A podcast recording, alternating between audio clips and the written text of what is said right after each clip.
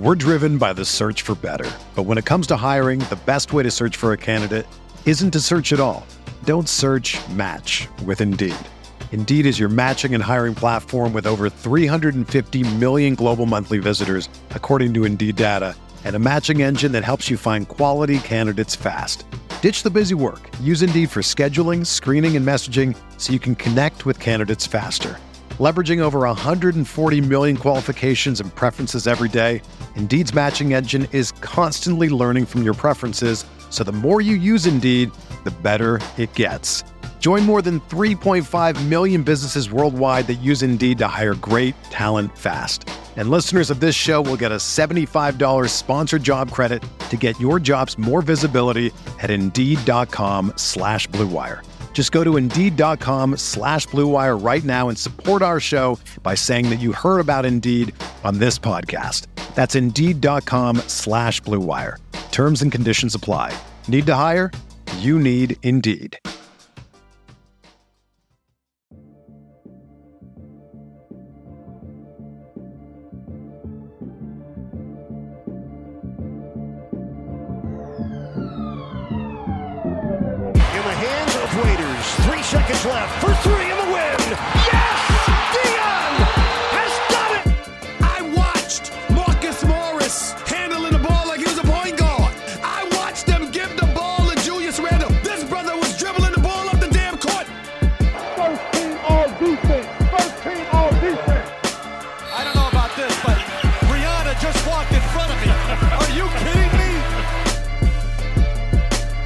Welcome to the RotoWire NBA podcast.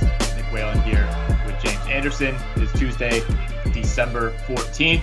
Uh, and as we speak, James, uh, I'm looking on my computer screen and uh, the words trade AD are currently trending on Twitter. So we've, we've officially reached that point in the season. Wow. Yeah, I mean, it's been a it's been a roller coaster for, for the Lakers.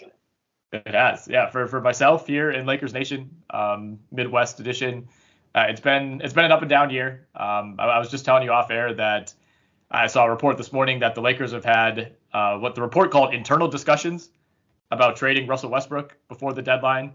I, I who among us could have possibly seen this coming? The, wording in the report was like the the fit with LeBron James, Anthony Davis, and Russell Westbrook has not been idea as ideal as the Lakers anticipated at the time.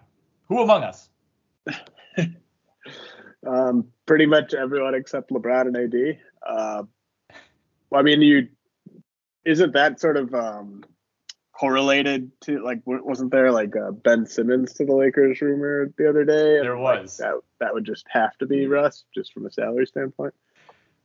I, I feel like that would actually end up being a good deal for the Lakers. Like I, I think if you're if you're the Oh, Sixers or you're if you're Embiid and Ben Simmons turns into Russell Westbrook, like that that's like the only possible downgrade out there. Right. yeah. I mean, the, there's all kinds of just people have wasted so many calories talking about Ben Simmons trades that Daryl Morey would never do in a million years. Uh, but obviously, Simmons would be a, a huge upgrade over Westbrook for the Lakers. Do you do you put any belief in that report? I think it was Friday or Saturday, um, or actually it might have actually been Monday. I don't know. All these days are running together at this point. Um, from the Athletic, that that discussions are, are finally heating up with Ben Simmons. Like I, I No. feel like we've no, I don't think so either. I, I think like obviously once the once the trade deadline gets closer, that that'll give like kind of an artificial push toward getting some of these deals done. But I feel like that's just put that that's just you know agents or the Sixers or Daryl Morey or whoever putting that out there, just trying to drive some sort of interest that that clearly has not been there for the last nine weeks. That's definitely a, I would guess, coming from Rich Paul. Um, you know, I mean, that there's obviously been very little traction, and so Yes. you would try to manufacture something. But um, is it tomorrow when the players who sign this offseason can start getting traded? Uh, or is that the 17th? I know it's coming up here in a, in a day or Some two. point within the next week, I'll I'll, I'll try to dig that date up on the fly. Um, But, But I yeah, mean, it's- it, in theory, they could there could be like a trade that maybe has been, you know, floated out there that now they'd be able to actually do it. Uh, but I still just don't see like nothing makes sense. I mean, people have spent Mhm. you know the past four or five months trying to come up with a trade that would make sense. And you know, unless Daryl Morey is just willing to take something significantly less than what he's publicly said he's willing to take, then I just don't see anything getting done. I, also just don't really feel that maybe outside of of Indiana, I, I don't know that there's like an obvious team that wouldn't have been in the mix two months ago that now is maybe in the mix or like feels differently about its situation. You know, like I, I think that's really the only team that I, I, think maybe relative to its internal expectations has really underperformed. And obviously, you know, a week ago there was, uh, you know, they're essentially putting it out there that hey, we're looking to to potentially clean house with some of our core guys, but you know, the other teams that are kind of on the outside looking in or or were planning to be bad this season, like they're all about where we expected. So like I, I don't feel like there's all these like potential pieces shaking loose that maybe the Sixers hoped would happen over the first two months of the season. I mean, maybe the Kings have been worse than the Kings thought they were going to be, but yeah. De'Aaron Fox has been worse than you would have hoped, and I I don't yeah. think Daryl Morey would even take De'Aaron Fox as a headliner for Simmons. So I mean, I just I don't think this I, is getting done anytime soon. I agree with you that Morey wouldn't, but would you? Like I I still feel like Fox is a pretty decent return. It's it's not a home run, but it's I, I wouldn't I wouldn't wouldn't be upset about it if I was the Sixers. Um I would be just looking I I'd rather take some sort of deal where you're getting two high level role players than Fox yeah. because I just I think you need you need shooting. Like you need anyone you get back in that deal has to be a plus shooter. And then uh, I also just think De'Aaron Fox is like his reputation as a defender might be decent, but you know they they can't getting a guard back who isn't a big time defensive guard. You know they already had Maxey and they already have Curry. Right. So I just I I don't know I don't think that's a fit. Yeah, I mean the emergence of, of Maxey, I think, does make that one a little bit more complicated. I just I, maybe I'm just biased towards De'Aaron Fox, but I I know he's been a contributing factor to why Sacramento is once again sitting where they seemingly always are at this point in the season. But he, he does seem like one of those guys who I, I think if you could get him out of that terrible situation, I, I think he could flourish somewhere else with better guys around him. Whereas I, I think a lot of the guys that have kind of been on these Kings teams over the last 10 to 15 years have just been like classic Kings players. Like to me he deserves a little bit better, and, and I, I, would hope at some point he'll get the chance to prove that. I mean, it's just his trajectory's just been so discouraging. It's hard to guys usually don't get worse, you know, at, at the guard position the way that he has. Yeah, yeah. I mean, the shooting is down to like 25% from three. He's he's once again low 70s at the free throw line. I think that's probably the biggest disappointment development wise. Um, we only have three games on the slate on this Tuesday night. Uh, one of the reasons for that is the D- Detroit Chicago game has been postponed, one of two postponements for the Bulls this week. We'll get into to some of the COVID stuff uh, just on a news basis in a sec, but very good chance that Stephen Curry is going to break the all-time uh, made three-pointers record tonight in New York. What is your level of interest in in watching this or watching the highlights? Like, do you do you care at all that Curry is going to break this record? No. no, me neither. Um, me neither. I mean, I, I don't really care about records in any sport. Um, and this one is just, it's kind of such a formality, you know, right. like obviously Steph Curry was eventually going to break this record. Um, I don't know. I, yeah, I, it doesn't, it's not something that I get excited about really. I feel the exact same way just because like I, you could have told me coming into the year that he already had the record and I'd be like, yeah, that sounds right. Like yeah. you could have told me you broke it four years ago, and I would have believed you. Um, but yeah, I mean, like I was watching that game against Indiana last night, and they they had like a countdown graphic like on the scoreboard throughout the whole throughout the whole game. You know, there's the score, the shot clock, and then it's like Curry three more threes till record. Like I, I don't know if this is like that level of record. It's not like he's breaking the all-time scoring record here. Yeah.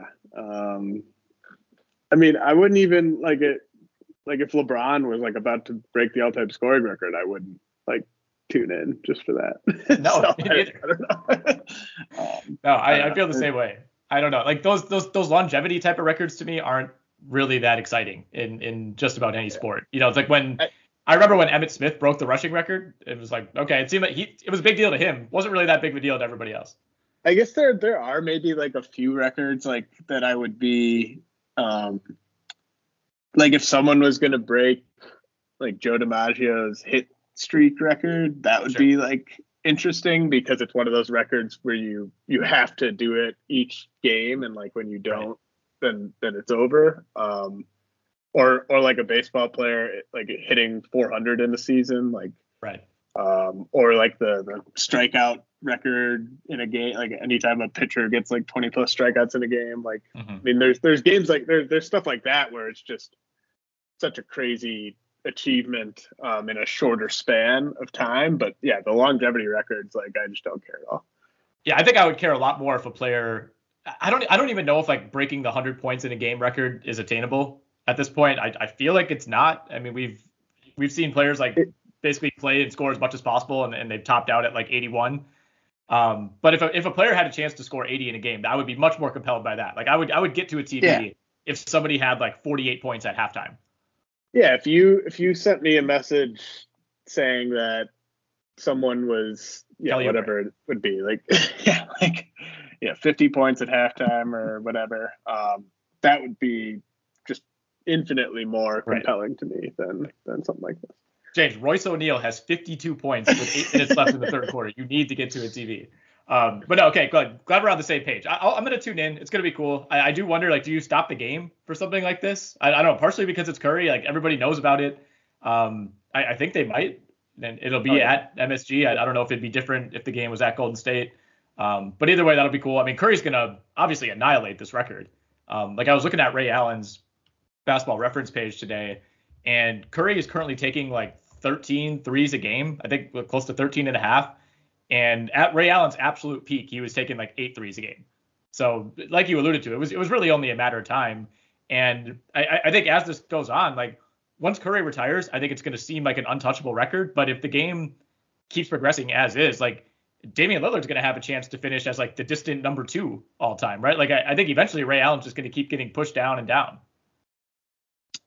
Yeah, I mean it, it's exactly. It's like one of those one of those records where part of it's just the evolution of the game. So that makes it even less interesting.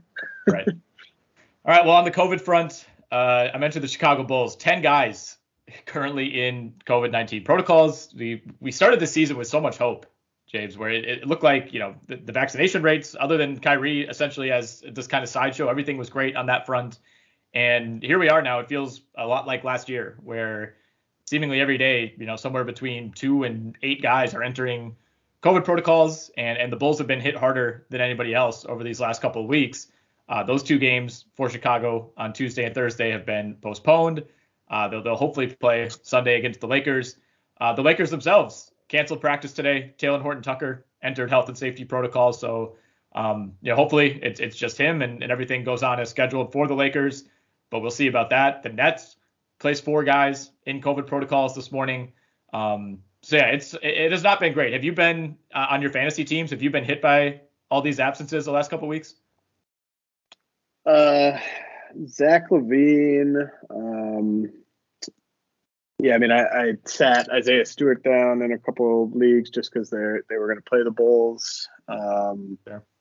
I mean, just yeah. I, I mean, if you play in enough leagues, you're obviously going to get hit a little bit. But I mean, it's probably just going to be something that's a trend this season where you know, once again, every every week on Monday, you're, you're probably going to have to sit someone for something related to COVID over these, at least through the holiday season.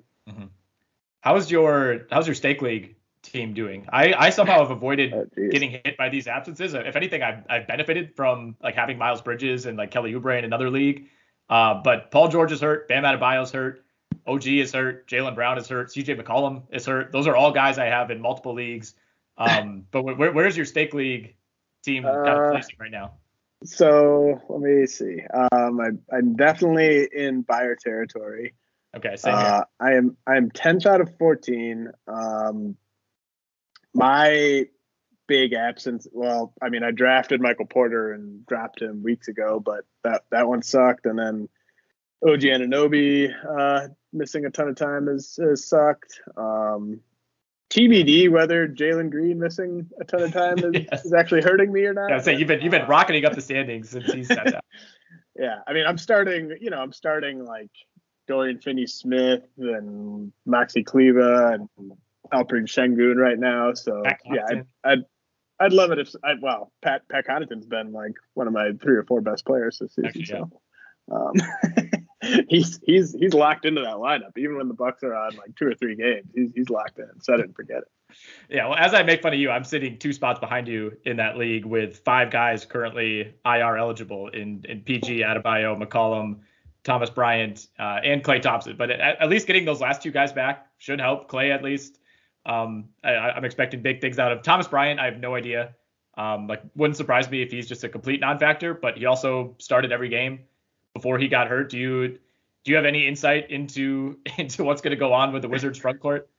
I'm gonna oh, guess man, that that that's uh that's a big mess, man. I luckily this is not I, something you've had to think about. I yeah, since I have I have zero shares of, of anyone in that front court, I, I it's been out of sight, out of mind for me. But mm-hmm. um, I mean, I just keep hoping for the day that uh, Christian Wood can get traded and sure. Uh, the Alperen and Express can can rocket me up the standings. Did you did you see his uh, over the backboard pass the other day? Uh, boy, did I! I was just gonna ask over, about that. I, over the shoulder, over the backboard. I think the, the, the tweet I saw with the highlights said like Alperen Sengun dislocated his shoulder making this pass, and I was like, is this a joke? Like, did he actually? Did I don't think we've seen a big guy make a pass at that arm angle in a very long time. It was just, I mean, no players ever made that pass before in an NBA game. I feel confident saying that. Uh, mm-hmm. It didn't necessarily create a massive advantage, right? Because it was just, well, well, the guy also bricked the shot. right. I mean, it it led to a like semi contested wing three pointer. So like it it wasn't just you know a, a free three points or free two points or anything right. like that, but uh, just to have the ability to make that pass and have it be on target is something that you know nobody could really do. Um, so he's he's so much fun, but uh, still playing less than 20 minutes a game.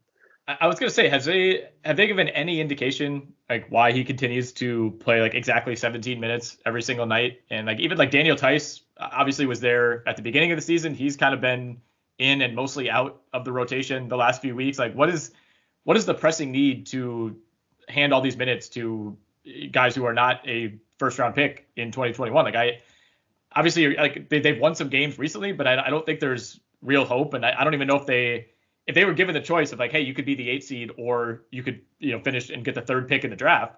One of those scenarios is a hell of a lot more appealing, and it's not like Sengun is going to play so well that he's going to play you out of a top five draft pick. It, the whole situation is just really bizarre.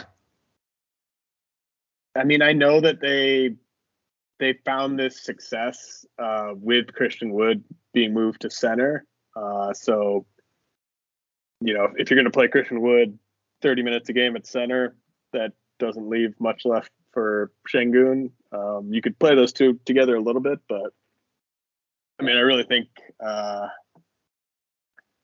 you know, I think Sengun is clearly the center of the future there. I, I can't imagine they keep Christian Wood for this entire rebuild, but um, yeah, like there's there's no lineup combination that's going to screw up their draft odds. like they're they're pretty uh, right pretty set in terms of having a bottom five record, regardless of who they play and how many minutes they play. It's just it's kind of a shame. Um, I mean, I I really wish that Sam Presti had been interested in Sengun because that seemed like a natural fit, and they had that opportunity and they passed on it. But here we are.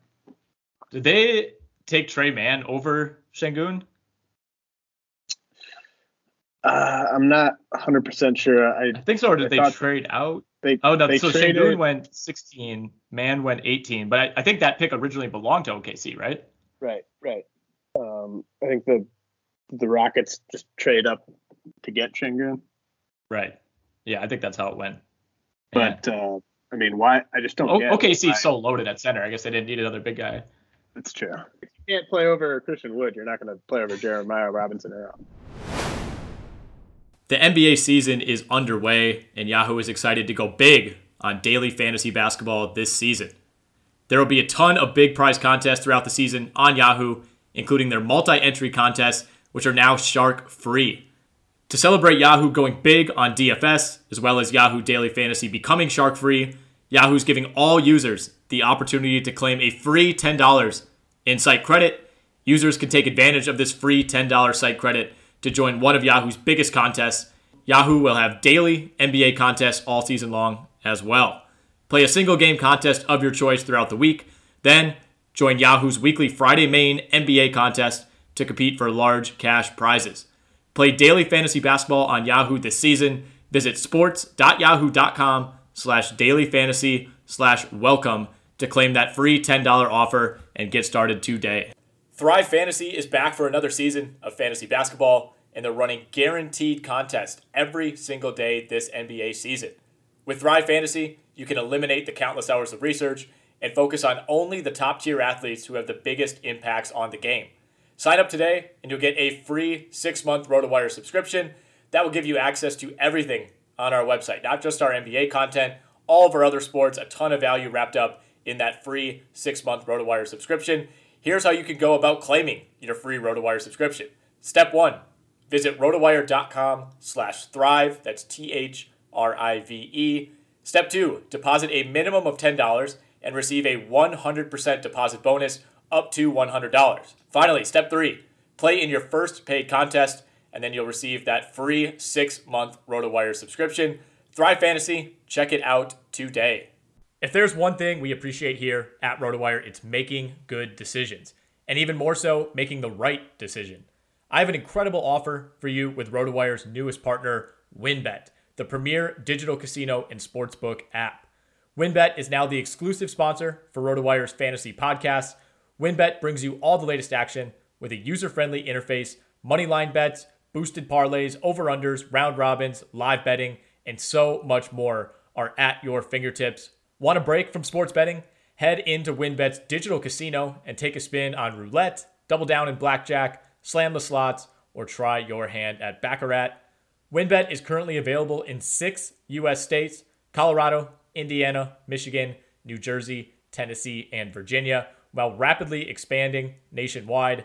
At WynnBET, the possibilities are limitless. WynnBET is currently offering all RotoWire listeners a risk-free bet up to $500 on your first wager. All you have to do is download the WynnBET app right now. That's WynnBET, W Y N N B E T. WynnBET, the exclusive partner for RotoWire's fantasy podcast. I, I want to touch on the Kings uh, again real quickly. There is a a report from the Sacramento Bee yesterday that the Kings are, are aggressively shopping both Buddy Hield and Marvin Bagley. And the, the exact wording of the report is they are seeking, quote, a good player in return. Um, so I just wanted to confirm that they're looking for a good player. They will not be accepting any bad players. If, if you're an opposing team, like at, at this point, do you have any interest whatsoever in Marvin Bagley? Like, is, is there like 1% of you that thinks there's still like reclamation to be had there, or is this just a, a complete lost cause? Um, you know, I think if he was, it just sort of seems like he still views himself as a guy who should be like a star for a team. Yes. And so that that part of it makes me uninterested. I think if he had reached like rock bottom um, from a like I deserve this, I I should be given this type of thing, then I think he would make sense for maybe a team like the Spurs or the Heat. But as long as he sort of views himself as a guy who should be getting the ball and playing starters minutes, then I just wouldn't want him on the team. Stats obviously don't tell the entire picture, but he's also doing nothing but scoring and rebounding still for the fourth straight year. And and it's been kind of tough to judge some of those seasons because of all the injuries and you know, it feels like he's never been able to play more than like five games at a time without having some sort of minor issue. But I, I just feel like he's in that class of guys who he probably would have been like a multi-time All-Star if he came into the league in 2002. But he's just it, was such a glaringly weird and wrong pick at the time, and he's just not a not really a modern NBA big man. You know, he doesn't really have the size to play center. He doesn't really seem all that interested in playing center. Doesn't have the defensive abilities. Um, I mean, he, he blocks shots at like an incredibly low rate, even for a player who's only averaging like 20 minutes a game. Like he's he's getting a block like every three or four games. Um, and the rebounding ability is nice. The athleticism is nice, but he's also not enough of a a knockdown three point shooter where that really offsets anything. I mean, he's at like 30% the last two years. Um, if you're not going to be a contributor really on defense and you're not going to do anything but score and rebound, you have to bring something else to the table. And there's just not that there's not like that third skill that sets him apart whatsoever. No, I mean I, I think we're we're a couple years away from maybe him. Like I, I think once he has, you know, basically gotten on to like a minimum contract and then been let go, and like mm-hmm. it gets into his head that like nobody values him the way that he thinks that he should be valued. Maybe there might right be sort of a change of mindset there, but yeah, I just I think he's um I mean, really, they they probably shouldn't have even picked up his um his third year option. If, no. if we're being honest. No, I mean, I I think if you could package him, you know, with a Buddy Hield or whatever, maybe that makes sense. But if you're trading him straight up, we're talking second round pick, you know, lightly protected second round pick, or a, another similarly underachieving player or a lower end role player. Like you're not really getting anything of great value uh, for Marvin Bagley. I think those those days have sailed. You know, I think he's well beyond his James James Wiseman phase, where like there's still some teams I think that are probably in on Wiseman. We haven't seen enough. Like even though Bagley's been injured, I, I think the sample size is now large enough that if you're the Kings, you're not worried about letting that guy go and he turns into a star somewhere else. Like those those days are long gone uh, at this point. Hield to me is pretty interesting though. I mean, it, it's I, I was gonna ask like you know what what team makes sense for him, but I don't even know if that's all that interesting of a question because I feel like he could fit pretty much anywhere. Like what team is not looking for, you know, one of the perennial league leaders in three point shooting? Um, and percentage wise, you know, he's been closer to 35 instead of 40 this year, which is slightly concerning. But at the same time, I, I still think he's the type of guy that pretty much any team would love to have in the rotation for 25 minutes. Yeah. Um, I mean, maybe maybe a team like the Cavs could use sure. him. Um, I mean, Kevin Love? um, yeah, I, I don't know. Um, it, the the tough thing with Hield though is just that his his salary is big enough where right. like who are the Kings getting back where that where it makes sense for them, right? Like because right. you you want like an asset and a player, but most of the players that a team would include would be negative value contracts. I don't I don't think Hield is quite there. I think he's more kind of a net neutral contract. So um, that that's a complicated one. I mean, obviously the the Lakers one seemed to make a lot of sense on paper, mm-hmm. but um, they got their yeah, guy. We'll see. They, well, they thought they got their guy.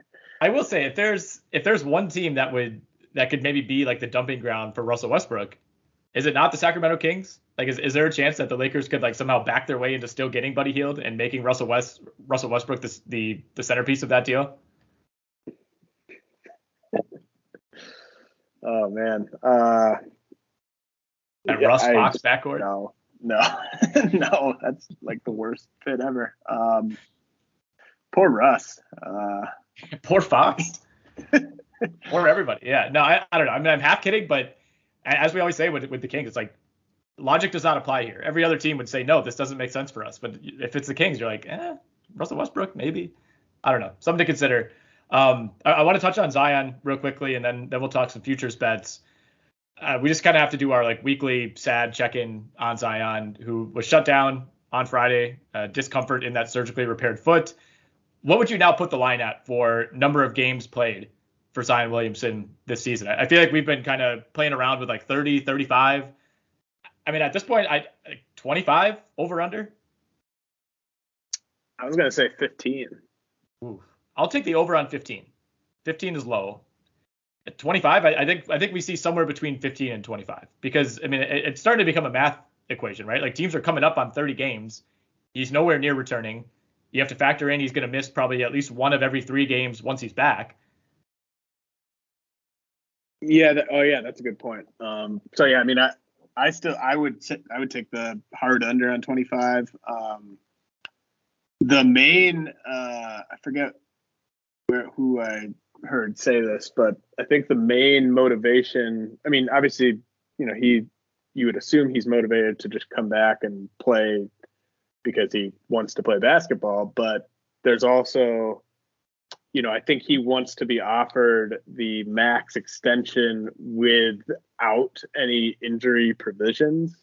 Mm-hmm. And so I think that coming back this season, you know, showing that he, he can come back and be the same guy, that would help his camp argue for that extension to not have those Joel Embiid types of mm-hmm. uh, injury provisions. But I mean, I still would, you know, I, I, would, if it was me, I'd be trying to trade him right now. But um, obviously, David Griffin has a different type of uh, hold on his job uh, than if he mm-hmm. was a brand new GM there. But yeah, I mean, I, I think if for fantasy, like if you're in a like if you're if you're in a situation where you're taking zeros right now in like a head to head league because you have like Zach LaVine and and Devin Booker and like guys like that, and you have Zion Williamson, like I wouldn't be opposed to dropping him. Honestly, like if, if it was costing me uh in the standings to to keep him on the roster right now, and they're you know we're mm-hmm. talking about like a shallower league where you can actually pick up someone right. decent. Um, I think that's something you'd have to consider at this point because I mean, he's he's not going to be back like until at least like February, right? Um, I would, so yeah. I would, at this point, it's like if he's back before the All Star break, I think you're pretty happy. Yeah, and it, and it's also how many times has have there been setbacks here? Um, this is at least three. Yeah, so it's just you know who knows. I, I know that people are saying that he's not at the whatever it was three thirty or whatever. Um, that he apparently showed up to camp at, but you know, he wasn't it didn't look like he was in great shape last season and it's just it's one of those things where he could easily if you're stashing him, he could come back and they could just hurt it like the second game that he's back or whatever. Right. So I, I think if there's if you're really up against it and you're competing to like get in your head to head playoffs or something like that, and you can pick up a guy who could help you in next week's matchup, I think you should consider it. Yeah, I think you're right about league size. You know, if, if you're in an eight or ten team league, I think that makes sense. I, I still wouldn't drop him to pick up like I don't know JaVale McGee or something like that. You know, for for a week, even though he's been a solid like points, rebounds, blocks guy. But yeah, if you're if you're in a shallower league, I, I think. And especially if you're in a weekly league, because even once he comes back, I think like, are you really going right. to feel comfortable like locking him into a lineup for seven straight days? Like I, it just doesn't seem likely. Like obviously he's going to sit at least one half of back to backs. You know, if there's a you know three games in four nights scenario, he's missing at least one of those. Like it's just, I, I just feel like it's going to be more trouble than it's worth ultimately, even if he does come back in in January or February. Right. Yeah. I mean, um, like we're in. Let's see. We're in like our 12. T- so, like, what if you could drop? Like, what if Bobby Portis was out there? Would you drop would you drop Zion straight up for Bobby Portis? You know, I think I would in light of the Brook Lopez news. Um, and and also the my personal belief that Demarcus Cousins is not the savior for the Milwaukee Bucks at center. So yeah, I, I, think that's a that's a great example of a player who, especially like reputationally in your mind, you're like, am I really going to drop Zion Williamson for Bobby Portis? But I don't know. When you look at how Portis has played and how sustainable it looks like that's going to be, um, I mean, Brook Lopez, even in the best case scenario, was probably back in like March or April uh, which is you know kind of the end of the fantasy season. So yeah, I, I think he's a player that justifiably could could certainly be dropped. I don't I don't have very many concerns. I mean, we we now have 20 games of Bobby Portis as a starter, and he's averaging 17 and 10 with over a steal, over a block, and over two threes per game. What if you could drop him for like Kevin Huerter?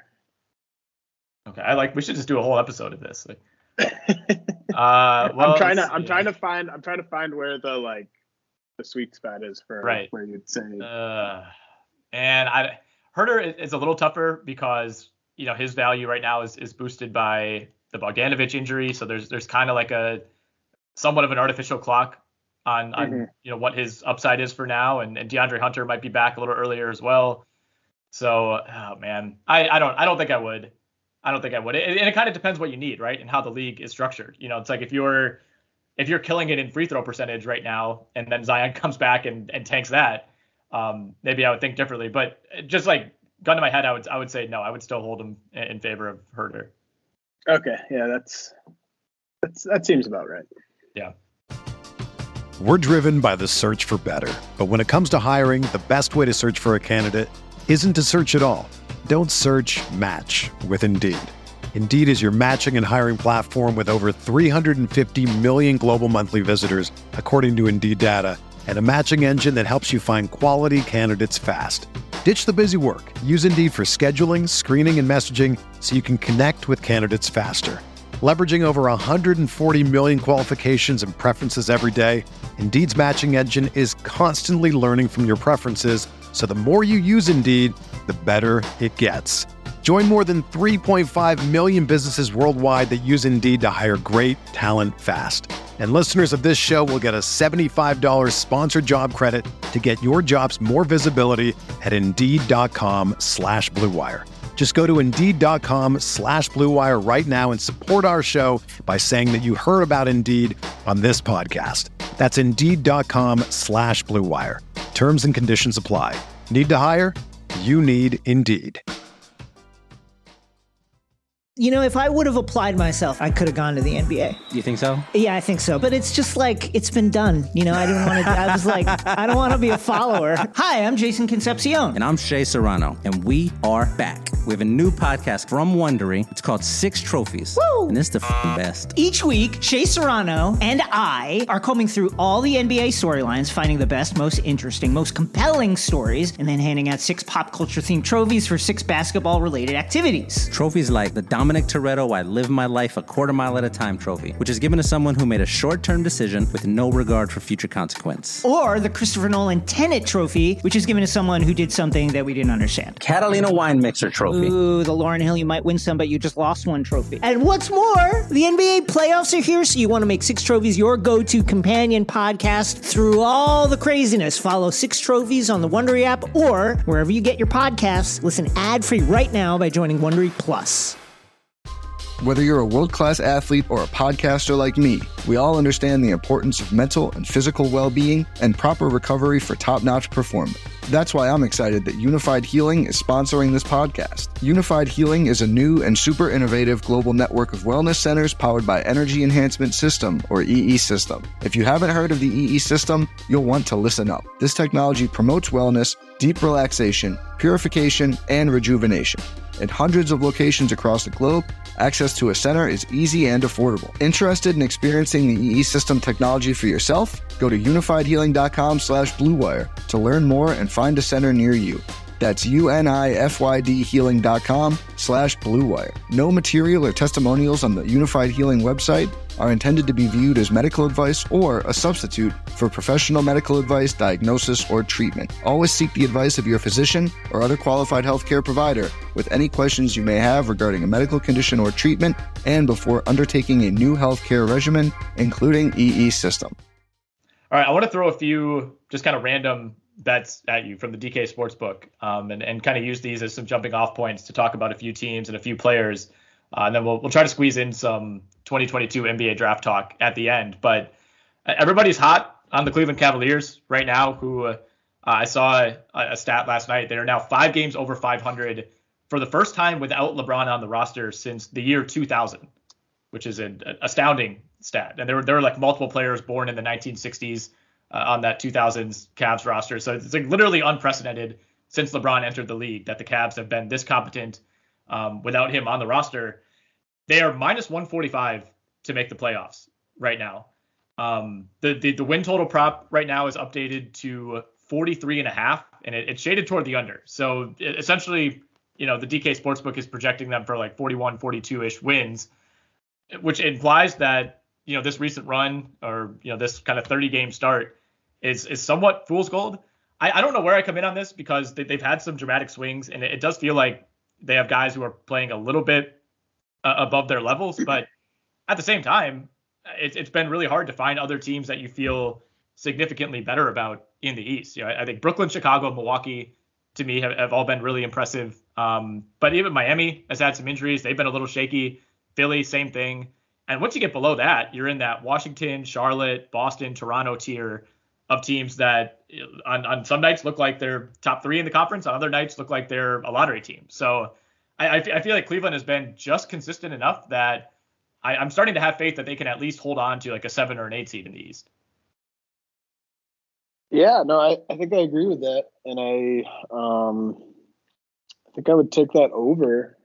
Uh, for the wins, you know, obviously everyone was wrong about the Cavs before the season. Uh, I think I was super super wrong about the Cavs, but uh, it, it does it kind of makes sense. Um, just the way that I mean, you know, the two guard and small forward are still pretty big like weaknesses or like deficiencies, but having Mobley and Allen, uh, you know that that just gives your defense uh, such a such a nice little cushion for guys like Lauri Markkanen, uh, Cedi Osman. Like if those guys can't contain their guy, then they still have to go in among the trees and try to score. And so few teams play this type of style with two traditional bigs who are not only big and long, but like active um, and and pretty good at, at moving out on the perimeter uh, for their size. And I mean, I think Darius Garland for most improved player is starting to look like a, a pretty good bet. Um, you know that I I forgot that the Pelicans could have had him. Um, like we always talk about like the DeAndre Hunter aspect of that. Yeah. But they could have just taken Darius Garland at four. And I mean, he he looks super legit. Like I I was pretty high on him in that draft. Um, I think I liked him over RJ Barrett. Uh, but I I mean he's kind of even better than I thought he'd be at this stage. And so if Garland, Mobley, and Allen stay relatively healthy, I think they hit that over.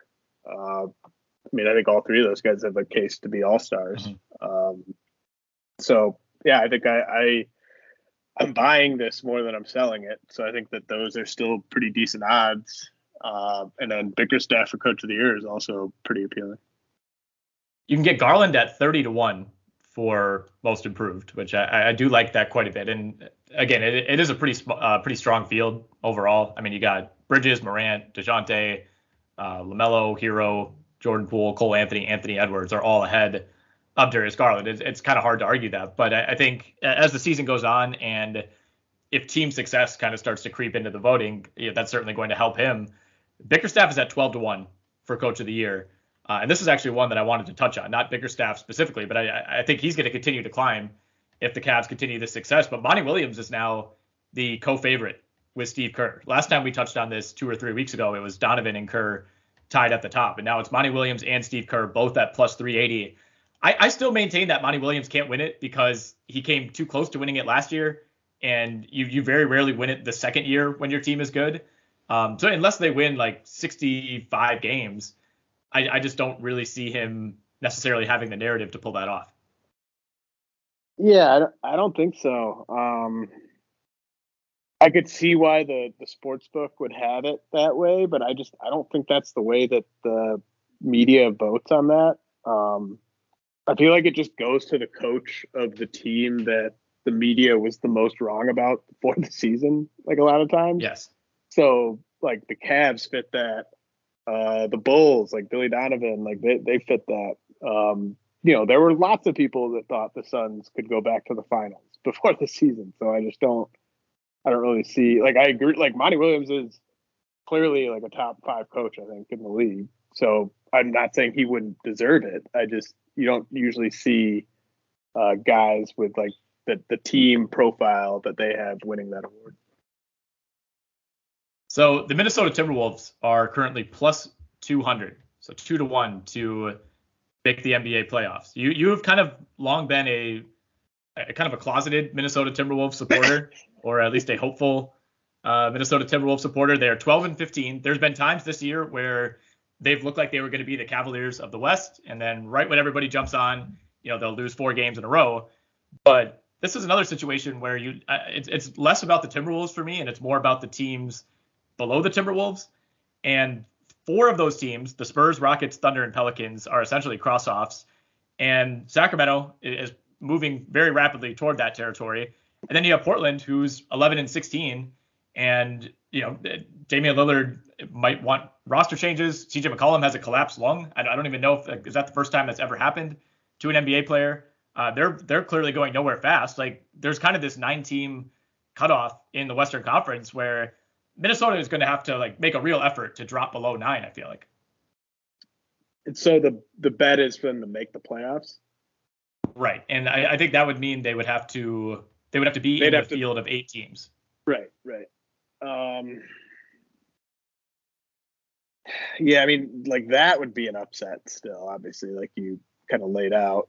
Yeah. Uh, I mean, It's I guess the, the question is, are they in a tier of their own as like a team that's in the middle but wants to make the playoffs? Because you could argue all the teams below them are like moving toward rebuilds, and all the teams above them are clearly better than them. But like, what is the Um, gap between them and Denver or the Mavericks or the Clippers or the Grizzlies? so I just, I don't think we can quite say that they're clearly above the Blazers, even with the McCollum injury. Um, it's just like it, I don't know. I wouldn't, I wouldn't be surprised if Dame kind of like got hot and the Blazers won like eight of ten at some point this winter. And I mean, I always get, I just, I feel like I constantly get sucked in to just Karl Towns because of how talented he is, and then I just decide that he's super soft and he can't be trusted. But then it'll go, then it will, 18 months will pass and I'll get sucked in again. Um, and I, I don't know. I, I don't see that team faring very well in, in any kind of a play-in setting.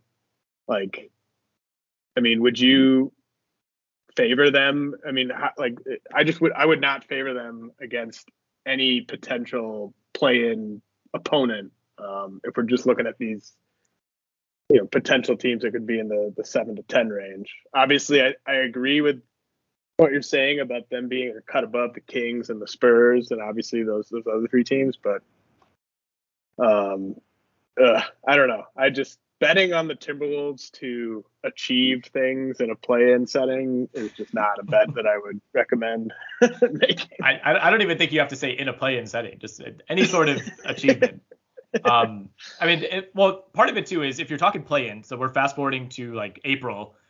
You know, the Clippers might have Kawhi back at that point. The Nuggets will probably have Jamal Murray back at that point. So, you know, I, I think you'd, you'd obviously feel you know worse if you're the Timberwolves about either of those matchups.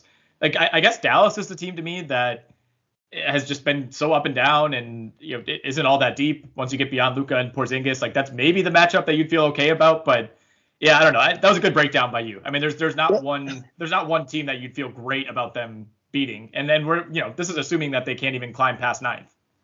just quickly on Dallas, um, I did notice that somehow Jason Kidd is 30 to 1 for coach of the year.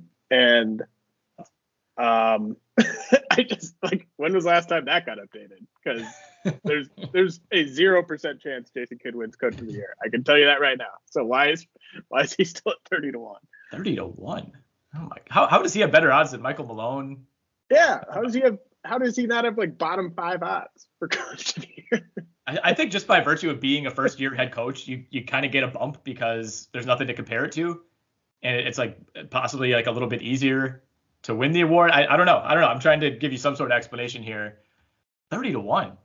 Oh my goodness. At, like at any point this year would that have made sense? Like it's not like these are. I know we're joking about the odds not being updated, but like I, I feel like he's like after game one, like he, his odds should have sunk to like th- thirty thousand to one. I mean, I'd I'd be interested on like betting on him to like get fired before the start of next season, but certainly not to win coach of the year. Jason Kidd has a better chance of winning Defensive Player of the Year than Coach 30 to 1. Oh my God. Speaking of Defensive Player of the Year, uh, Draymond Green, now the favorite. He has surpassed Rudy Gobert and Giannis. He's at plus 150. Gobert now uh, plus 220. Giannis plus 750. I, I've been off the Gobert train all season. I, I feel like he's the he's like the Monty Williams of this award, where he's just not going to win it. Uh, he, he obviously won it last year and immediately was exposed in the playoffs. And I, I mean, like, what- was it the Clippers or no, it was the Timberwolves who were like openly, um, you know, like disparaging Rudy Gobert, even though the Jazz like blew them out. They were like after the game, they felt the need to say that Rudy Gobert is actually not a good defender. Um, I, I just feel like he, you know, Well, he's, he's he's won one of these three was- already. I mean, I, like I agree with you. Like Rudy Gobert is not going to win Defensive Player of the Year, but if ever there was an example of why you can't trust the Timberwolves, like them them disparaging Rudy Gobert after getting their asses kicked, like what what's what's wrong with that team? Like what are they doing? Like, yeah, I, I know he just shut us down, and I know we just lost by 25. But I want to make it clear, he's not good. He's not actually good. He's not good. That guy's not good. Tonight, notwithstanding, he's not good. Yeah, I thought that was that was. I mean, I love the quotes. Obviously, anytime we're getting Anthony Edwards and Patrick Beverley like going off on anything, that that's all well and good. But like, I saw I the quotes assume- first, and I like- that they had won the game. like they obviously they know that Conley Towns and Rudy Gobert are going to be competing for like all NBA second team, um, maybe for an All Star spot, like all that stuff. But um, you know, maybe maybe put your efforts towards not getting blown out um, during the game than disparaging the guy on the other team after the Well, game. Edwards was also like i implying that KAT was playing soft. And he's like, well, you know, despite him playing soft, the, the guy over there is also bad. Yeah, I don't know. The, the whole thing made very little sense. That that actually is kind of a a mark against the Timberwolves, I guess, for now. Uh, the Wave Papi, by the way, Kelly Oubre, now second in six man odds. So something to keep an eye on there. Tyler Herro remains the the heavy, heavy favorite for that one. But I, I think is up to like 14 to 1. Um, also, LeBron 60 to 1 for MVP. Just gonna just gonna throw that out there. He's he's put up 30 in like four of his last five games, looking good. I, I would not cross that one out yet. Well, I mean, those are not bad odds at all. Um, like I like I texted you earlier today. Uh, I guarantee there will be media members with a audience, um, perhaps even on ESPN, who will be arguing for LeBron to be in the MVP mix by February, just because. Yep. I mean, I mean, I don't know. I feel like at some point he has to get dinged a little bit for it clearly being his idea to bring Westbrook in. Um, but also just like let's let's get real. Like he's playing better than he was at the start of the season. Uh, and they obviously need him to be playing as well as he possibly can for them to be an above 500 team. But we're talking about like three big time MVP level performances so far by Steph, KD, and Giannis. Like there's just no way that he can possibly deserve the award at the end of the season unless all three of those guys miss time. Yeah, I know. I, I'm half joking about you know putting money on him at 60 to one, but I, I do feel like he's still going to end up in the top five Yes, in voting I- he's I- like I the- 100% I don't think he's going to win it, but he's going to get closer than he should. He'll finish fourth or fifth uh, at minimum unless he misses another long stretch. all it's going to take is the Lakers putting together a five game winning streak against five bad teams. And the narrative, you know, the narrative then flips from you know, LeBron's a terrible GM to, for bringing in Russ to LeBron has single handedly, Like, you know, coalesced this Lakers It'll team. be somehow he'll be getting credit because of how bad Russ is. Like it'll be like, Yes. look at he's ha- he's having to pull like Anthony Davis and Russ have been so bad and they're still doing okay. you know? Right, that's what I'm saying. Well, well, yeah. yeah, that, I- that, that narrative has been in the hopper all year. Like they're, they're, I mean, AD's been hurt. Like everything is coming together. Um, okay, let's uh let's talk 2022 NBA draft real quickly, just for a few minutes here. Um, it- most mock drafts that you look at at this point are going to have some combination of Banchero, Holmgren, Hardy, Jabari Smith uh, at Auburn um, in the top four. I, I actually saw Hardy down at like 11 in one that I was looking at today. That's much lower than I've seen everywhere else. Um, but Banchero and and uh, Holmgren especially, I, I think have kind of been that that solid one-two in some order. And I mean Jabari Smith, I, there's some mock drafts that have him at number one, but my overarching point here is this is shaping up to be a really really fun uh, kind of top of the lottery in this draft. And we haven't even mentioned guys like Pat Baldwin or Jaden Ivey at Purdue who are really fun college players. But um, I, I haven't really gotten fully into the weeds on most of these guys. I, I've watched a lot of Banchero, uh, a lot of Holmgren. Um, th- those teams have both been on a ton. I even went as far as to stream a UW Milwaukee game on ESPN Plus last week to get a look at Baldwin. Um, but but who are the guys of that group or anyone that I haven't mentioned uh, who've really captured your attention so far? So I think uh, I think you that whatever mock draft you saw where Hardy was down at eleven, uh, that checks out to me. Um, I got sucked in on Hardy by just watching um, some like high school highlights of his where he was, um, you know, just taking and making tons of threes from you know by the logo basically, and you know just I I get the sense that in high school he would just shoot from pretty much anywhere, and that way he'd make enough of them where you could put a mixtape together where it looked like this was something that he was really good at doing. Um, but uh, yeah, are, are you I've, onto him? I've significantly cooled on Hardy. Let's just put it that way. Um, and then okay, so the the other three I think are, are where it gets really interesting. Um, I kind of think uh, Holmgren and Banchero are a little overrated. Um, like I'm not, I'm not saying that they are not two of the top three guys in the class. I just like I don't know. I, I think Banchero, you know, you, I get some um, just kind of tweener, you know, Jabari Parker type of vibes a little bit from him. How dare um, you?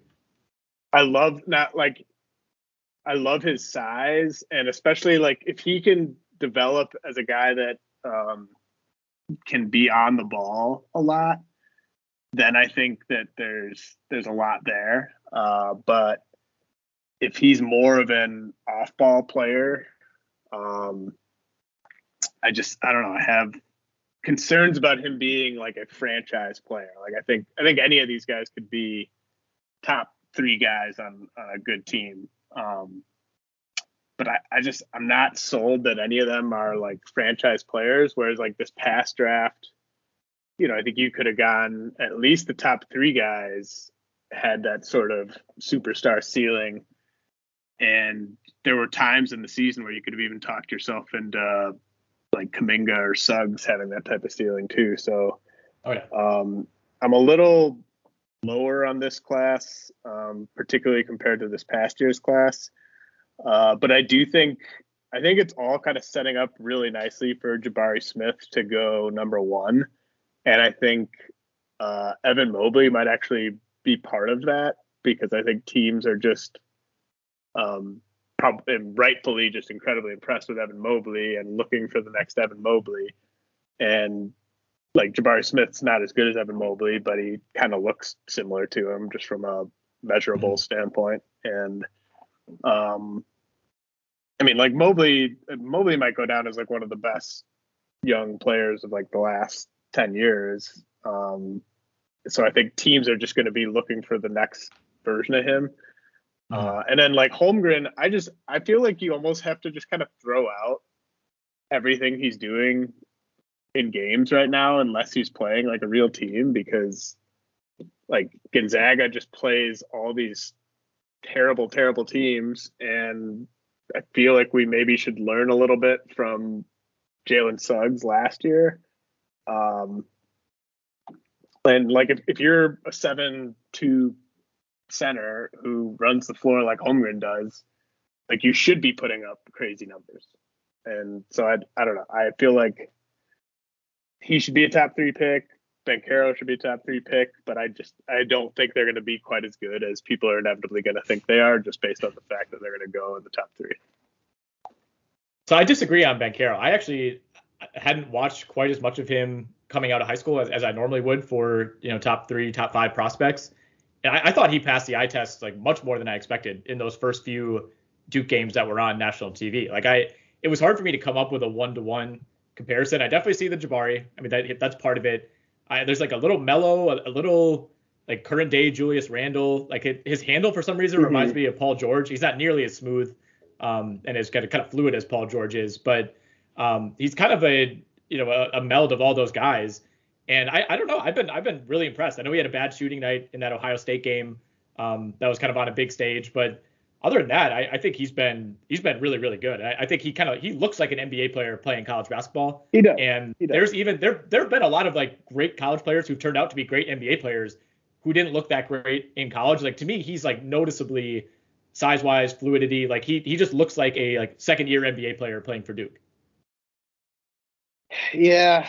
Um yeah, I mean you might be right. Like I, I like do you think he is just a do you think he would be kind of like a Zion Randle type of power forward where he the offense like runs through him a lot?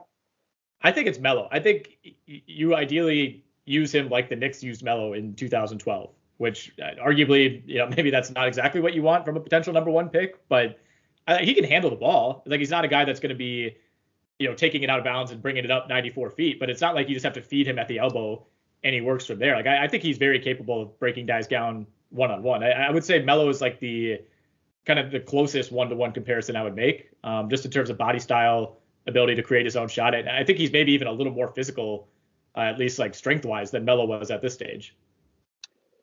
Is I mean, is he anywhere near that level of shooter? Um, well, that's he's shooting thir- shooting 33% from three. Uh, he is shooting 84% from the line, 50% from the field. Um, the three, like I just I feel like he's got a a really really good um, jump shot out to like 18 feet, and then once he gets deeper than that, it doesn't look that great all the time. Um, I mean, if he can if he could be like a 35% three point shooter, then I think he will be uh, a beast for sure. I'm just not sure where that's going to settle. I think he can get there. I think the shot looks really good. And, and, keep in mind, I mean, Melo, it was a different era back then, but it wasn't until Melo's fifth NBA season that he shot above 30% from three. So, I mean, it's not like Melo came in as this knockdown shooter. I, I think that was kind of the reputation, but it, it, took a while for that to come. And I don't know. I, I, I trust that he'll get there.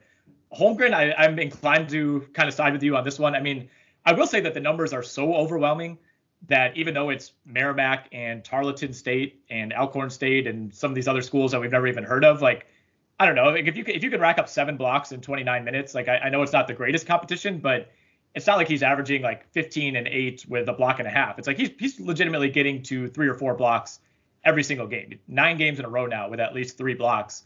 Um, you know, he's shooting the three relatively well on on fairly low volume, about three attempts per game. Um, he's just a, he's a super unique prospect, and it's it's really it's really hard to project him out. I, I don't know, like given the way that that team is constructed, where you have you have another like you know legit college star next to him in, in Drew Timme, who's arguably the bigger priority. You have really good guards, you have good wings. Like I don't know that we're ever going to get the full like NBA type of exposure that we would want. Like you're putting him in those situations this season. So I, I I could still see like fast forward to March or April where he's still kind of this mystery prospect and it's just going to depend on risk tolerance, right? Like I there are definitely some GMs I think that would be more than happy to take a guy like that at number 1 or number 2 overall and there are others that would maybe pass and I don't know, I I really could see his career going any direction at this point. Yeah, I mean he that that's what makes it so complicated. Is you're you're just you're never gonna find a like good example uh, like of a comp for him where you can yeah. just be like, oh, he's gonna be like this, and everyone's like, oh, well, that's awesome, like because there just isn't really one. Um, I mean, it's I mean, Kevin I Durant's think, body, but he doesn't have Kevin Durant's handle, and he obviously doesn't shoot like Kevin Durant. Yeah, he's Kevin Durant mixed with Aleksej Pokusevski. Um, yeah, with Chris Kaman. Do we do we agree that Scoot Henderson is would go ahead of all these guys if he were eligible? Uh, I, yeah, probably, probably. I mean, what is his size? He's like what, six two, six three? No. Um, I thought he, I thought he was listed at six three. I could be wrong. I mean, he looks like he's like six six, uh, six four. I guess is what he's listed at. Okay. Um, yeah, I think maybe that's, yeah, that's it's just that the afro makes him look like he's six six. But um, yeah, no, I've you you put me onto his G League highlights, and I mean, he's looked fantastic. He's super physical for his age. Um, and if you're not familiar, we should know it. I mean, he'll be draft eligible in in 2023. Obviously, right now he's the the odds-on favorite to go number one. I I don't know that I would say I would well, lock him in as the number one pick. Like I think people are pretty high on Banchero, and there's certainly people that are high on Holmgren and high on Jabari Smith. So I, I, it's not a lock, but he would absolutely I, be in the mix. I kind of get the sense that Scoot Henderson would go number one, and then Victor Wembanyama from France would go yes number number two. Like I think like not this class, but next the next class. So what would that be? The 2023 draft. Yeah. Um, like that's one where, like I think you, uh, these teams like the Rockets, the Thunder, um, you know, the Pelicans once Zion's no longer there, like the, there's going to be a major uh, concerted effort to get a top two pick in that draft.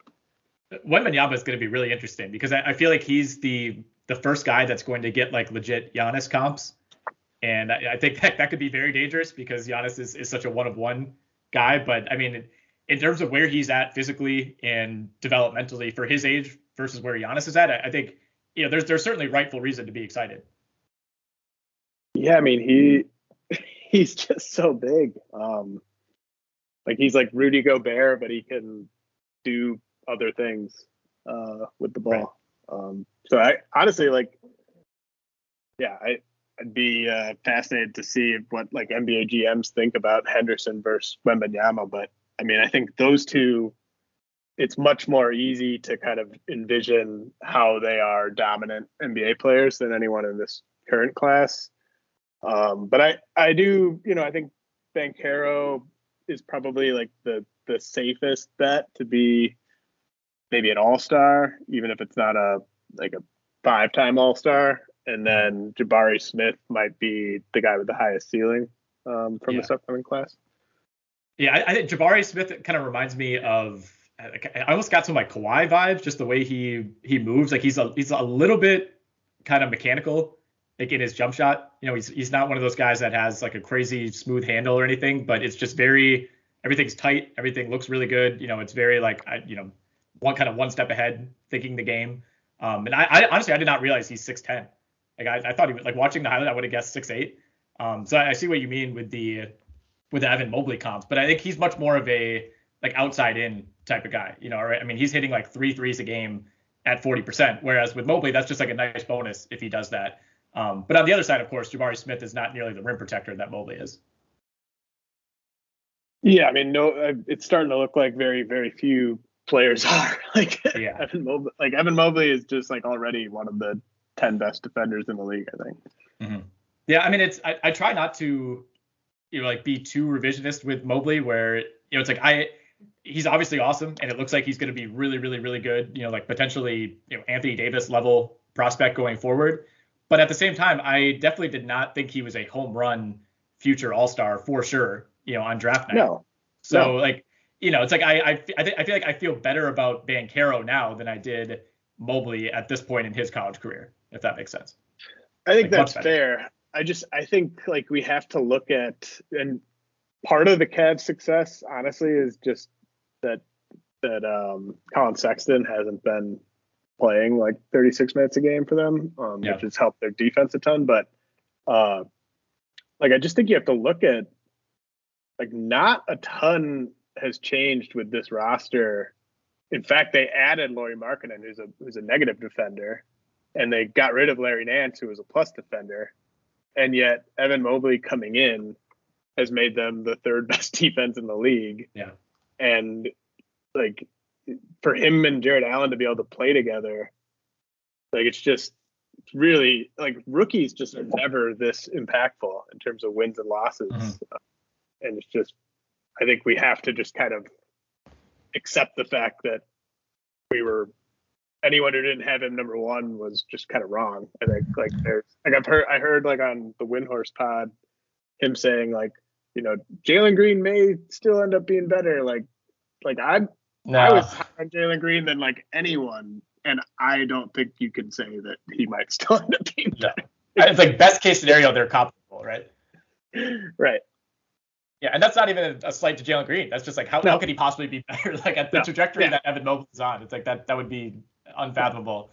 Um, we are still headed towards a really good rookie of the year race, by the way, because Cade Cunningham very quietly these last six games, 22.7 points, five and a half rebounds, four assists, 1.8 steals, 48% from the field, 22 of his last 42 from beyond the arc. So he's he's started to really heat up and play really really well.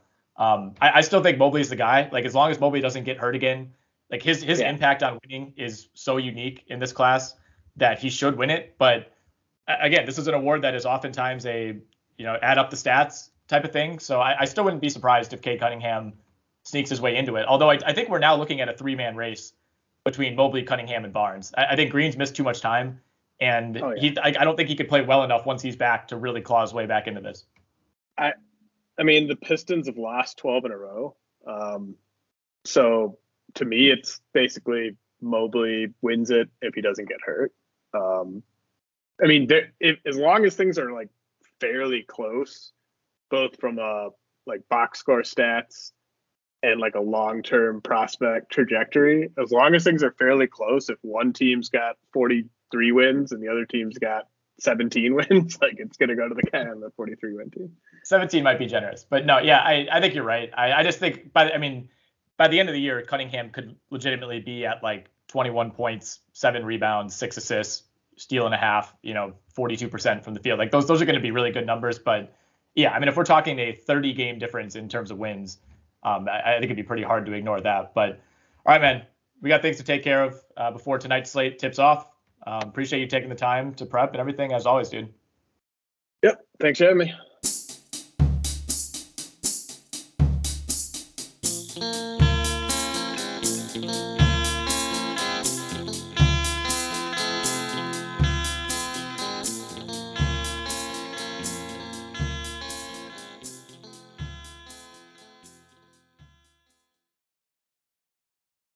Is the story of the one. As head of maintenance at a concert hall, he knows the show must always go on. That's why he works behind the scenes, ensuring every light is working, the HVAC is humming, and his facility shines. With Grainger's supplies and solutions for every challenge he faces, plus 24 7 customer support, his venue never misses a beat. Call quickgranger.com or just stop by. Grainger, for the ones who get it done.